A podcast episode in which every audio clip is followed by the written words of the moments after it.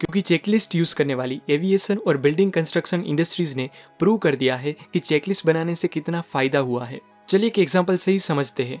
1935 में US air force ने अपने नए एयरक्राफ्ट के लिए एयरप्लेन मैन्युफैक्चरर्स को फ़्लाइट टेस्टिंग के लिए बुलाया, जिसमें बोइंग का मॉडल 299 एयरक्राफ्ट आर्मी की रिक्वायरमेंट से कई गुना ज़्यादा पावरफुल था। मॉडल 299 को टेस्ट करने के लिए यूएस एयरफोर्स ने उनके सबसे एक्सपीरियंस और highly train pilot major Ployer P Hill को भेजा। पर दुर्घटना कुछ ऐसी घटी कि टेक ऑफ़ करने के कुछ ही सेकंड बाद प्लेन क्रेश हो गया और उसमें पायलट पिहिल की मौत हो गई। इन्वेस्टिगेशन रिपोर्ट आने पर पता चला कि प्लेन में तो कोई कमी नहीं थी, पर प्लेन क्रेश होने का मेन रीजन पायलट की छोटी सी भूल थी। Pilot P Hill highly train और सबसे ज़्यादा एक्सपीरियंस पर्सन होने के बावजूद भी एलिवेटर और रडर कंट्रोल्स की नई लॉकिंग मैकेनिज्म को रिलीज़ करना भूल गए थे। और इसी भूल की वजह से उन्हें अपनी जान गवा देनी पड़ी। इस एक्सीडेंट के बाद इन्वेस्टिगेशन टीम रिसर्चर्स और इंजीनियर्स ने साथ बैठ के एक बहुत ही सिंपल बट पावरफुल स्ट्रेटेजी को इम्प्लीमेंट करने का सोचा, जो था कि प्लेन को टेक ऑफ़ कराने से पहले ही चेकलिस्ट को देखा जाए। इस सिंपल अप्रोच की वजह से यूएस एयरफोर्स ने वही मॉडल 299 एयरप्लेन को एक भी एक्सीडेंट के बिना 26 लाख से भी ज़्यादा किलोमीटर तक उड़ाया।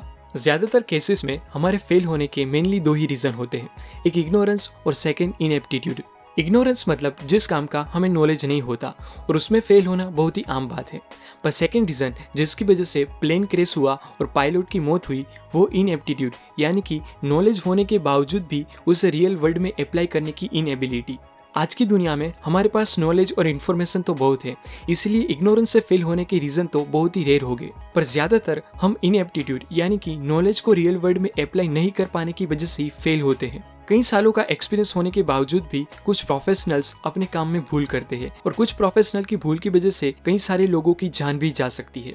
Author Atul Gawande public health researcher और सर्जन है। जो कहते हैं कि आप किसी भी इंडस्ट्री में क्यों ना हो। अगर अवॉइडेबल ह्यूमन एरर और मिस्टेक्स को कम करना चाहते हो तो चेकलिस्ट बनाओ। क्योंकि ह्यूमंस बाय नेचर फ्लोड और इनकॉन्स्टेंट क्रिएचर है। हम डिसिप्लिन के लिए नहीं बने। हम नॉवेल्टी एक्साइटमेंट और क्रिएटिविटी के लिए बने हैं। इसीलिए डिसिप्लिन को हमें अपने आप में इंस्टॉल करने के लिए चेकलिस्ट की ज़रूरत पड़ेगी। दुनिया में सिर्फ़ तीन तरह के ही प्रॉब्लम्स होते हैं। Simple complicated and complex simple problem मतलब रेसिपी को जान के खाना बनाना, जिसमें थोड़ा बहुत समझने पर सक्सेस मिलने के चांसेस हंड्रेड परसेंट है। कॉम्प्लिकेटेड प्रॉब्लम्स मतलब रॉकेट को चाँद पे भेजना। उसे हम सिंपल प्रॉब्लम्स में बांट सकते हैं, लेकिन उसकी कोई स्ट्रेट फॉरवर्ड रेसिपी नहीं है कि अगर आप ऐसा करोगे तो मिशन सक्सेसफुल होगा ही। जबकि कॉम्प्लेक्स प्रॉब्लम्स मतलब बच्चों को बड़ा करना। एक बच्चे को बड़ा किया वो एक्सपीरियंस कोई गारंटी नहीं देता कि आप दूसरे बच्चे को आसानी से बड़ा कर पाओगे, क्योंकि हर बच्चा यूनिक होता है। यानी कि कॉम्प्लेक्स प्रॉब्लम्स के आउटकम्स बहुत ही अनसर्टेन होते हैं। आज एडवांस टेक्नोलॉजी होने के बावजूद भी दुनिया में कई सारे लोग सर्जरी के दौरान डॉक्टर की भूल की वजह से मर जाते हैं, जिसमें ज़्यादातर डेथ अवॉइडेबल ह्यूमन एरर की वजह से होती है। जैसे कि सर्जरी से पहले डॉक्टर का हाथ ना धोना, पेशेंट के ब्लड ग्रुप का इनफ ब्लड रिज़र्व ना रखना, एटसेट्रा। ऑथर मानते हैं कि ऐसी अवॉइडेबल ह्यूमन एरर की वजह से कई सारी लाइफ को गंवा देना सही नहीं है। इसीलिए ऑथर ने सॉल्यूशन के लिए दुनिया की दो सबसे बड़ी कॉम्प्लेक्स और सेफ़ इंडस्ट्री के ऊपर रिसर्च किया, एविएशन इंडस्ट्री और building construction industry. Construction industry में building failure rate point double zero double zero two percent है, यानी कि फिफ्टी थाउज़ेंड स्ट्रक्चर में से सिर्फ़ एक स्ट्रक्चर अवॉइडेबल ह्यूमन एरर की वजह से शायद गिरे। और एविएशन इंडस्ट्री में मरने की प्रोबेबिलिटी 29.4 मिलियन में से सिर्फ़ एक है। दोनों इंडस्ट्री के पास एक्सेलेंट सेफ्टी का ट्रैक रिकॉर्ड है, क्योंकि ये दोनों इंडस्ट्री चेकलिस्ट को फॉलो करती है। कंस्ट्रक्शन इंडस्ट्री में स्ट्रक्चरल इंजीनियर जिसने कई सारे स्ट्रक्चर बनाए होते हैं और उनकी उसमें एक्सेलेंट मास्टरी होने के बावजूद भी, जब भी वो फाउंडेशन और कंस्ट्रक्शन स्टार्ट करते हैं, तब चेकलिस्ट को फॉलो करते हैं, जिससे कुछ भी मिस ना हो। कई सारी फ़्लाइट और हज़ारों घंटे का एयरप्लेन फ्लाइंग एक्सपीरियंस होने के बावजूद भी पायलट चेकलिस्ट को फॉलो करता है। क्योंकि इन दोनों इंडस्ट्रीज़ ने ह्यूमन नेचर के अनकंफर्टेबल ट्रूथ को समझ लिया है कि हम कितने भी बुद्धिमान और एक्सपीरियंस पर्सन क्यों ना हो। हम कभी कभार छोटी सी छोटी चीज़ें और इम्पोर्टेंट स्टेप भूल जाते हैं, क्योंकि हर वक्त हमारा मूड सही नहीं होता। और हमारे बिगड़े मूड से हम कुछ भूल जाए और उससे दूसरों का या हमारा खुद का नुकसान हो, इससे बेहतर है कि हम चेकलिस्ट को ही फॉलो कर ले। चेकलिस्ट एक जाली की तरह है, जो हमारे मेंटल और अटेंशन के फ्लोस को फ़िल्टर करके हमें प्योर और कॉन्स्टेंट वर्क डिलीवर करने में हेल्प करती है। चेकलिस्ट ही एविएशन और कंस्ट्रक्शन इंडस्ट्रीज़ को रिस्पॉन्सिबल प्रोफेशनल बनाती है, क्योंकि वो अपनी जॉब के साथ कितने भी फेमिलियर क्यों ना हो, वो चेकलिस्ट को फॉलो करते हैं।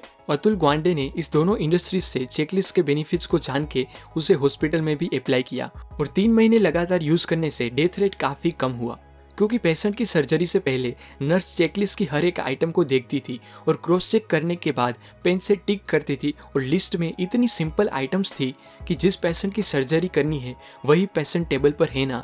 डॉक्टर्स ने तो चेकलिस्ट में ऐसी चीज़ें भी शामिल करी कि ऑपरेटिंग रूम में सर्जरी स्टार्ट करने से पहले नर्सिस से लेकर डॉक्टर तक सब अपने आप को नाम और वर्क से इंट्रोड्यूस करें। रिसर्चर्स इसे एक्टिवेशन फिनोमिना कहते हैं कि अगर लोगों को वर्क स्टार्ट करने से पहले ही उनको बोलने का मौका दिया जाए तो उनका सेंस ऑफ़ पार्टिसिपेशन बढ़ता है, जो उनके टीम वर्क और रिस्पॉन्सिबिलिटी को ज़्यादा मज़बूत करता है। क्योंकि जो लोग एक दूसरे के नाम जानते हैं, वो बातचीत में काफ़ी कंफर्टेबल रहते हैं।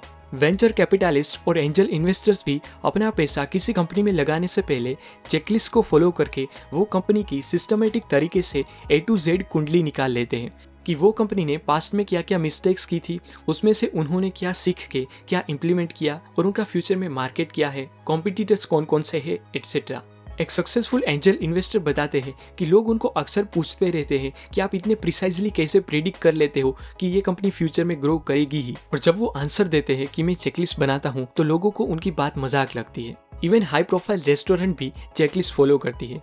वो हर कस्टमर के लिए चेकलिस्ट बनाते हैं। जब भी ऑर्डर मिलता है, तब उसकी प्रिंट निकाल के किचन में भेज दी जाती है, जिसमें ordered item table number seat number और कस्टमर के सजेशन के साथ साथ उनके प्रीवियस डेटाबेस को भी देखा जाता है कि उनको कोई फ़ूड एलर्जीज तो नहीं है ना? और उसी के हिसाब से फिर खाना पकाना स्टार्ट किया जाता है। चेकलिस्ट के बेनिफिट्स को जानना इंपॉर्टेंट बात है, पर उसे बना के यूज़ करना उससे भी ज़्यादा इंपॉर्टेंट है। चेकलिस्ट को इम्प्लीमेंट करने का हमारा हाईएस्ट रीजन सेफ्टी कंसिस्टेंसी और एफिशिएंसी को इम्प्रूव करना है। तो ऐसा चेकलिस्ट बनाने के लिए हमें कुछ पॉइंट्स को फॉलो करना पड़ेगा।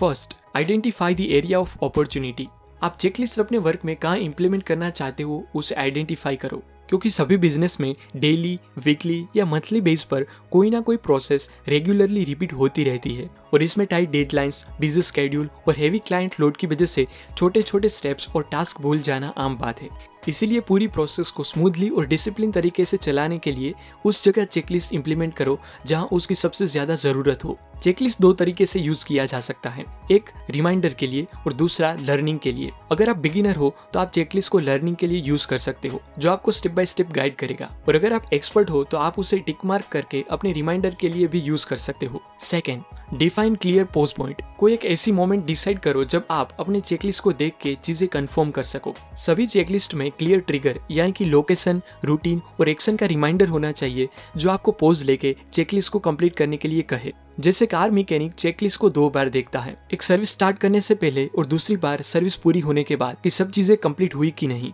पायलट प्लेन टेक ऑफ़ करने से पहले चेकलिस्ट यूज़ करता है तो वो उनके लिए पोस्ट पॉइंट है। तो आप भी क्लियर पोस्ट पॉइंट डिफाइन करें कि आप कब चेकलिस्ट को यूज़ करोगे। थर्ड है चेकलिस्ट शॉर्ट स्पीडी और कंसाइज होना चाहिए। चेकलिस्ट रियल वर्ल्ड में टेस्टेड और प्रैक्टिकल होना चाहिए। चेकलिस्ट का लुक बहुत मैटर करता है, इसलिए उसमें लिखी जाने वाली items clutter free easy language में और सही फॉन्ट और कलर का यूज़ करके लिखी होनी चाहिए। चेकलिस्ट को शॉर्ट बनाओ और उसमें किलर आइटम्स को ऐड करो जो मोस्ट इंपोर्टेंट हो। आप किसी भी फ़ील्ड में हो, अगर important project critical decision grocery shopping या किसी भी सिंपल कॉम्प्लेक्स या कॉम्प्लिकेटेड काम स्टार्ट करने से पहले चेकलिस्ट यूज़ करने से आप एक्सीलेंट और कंसिस्टेंटली हाई क्वालिटी वर्क दे पाओगे, जो आपको दूसरों से अलग बनाएगा।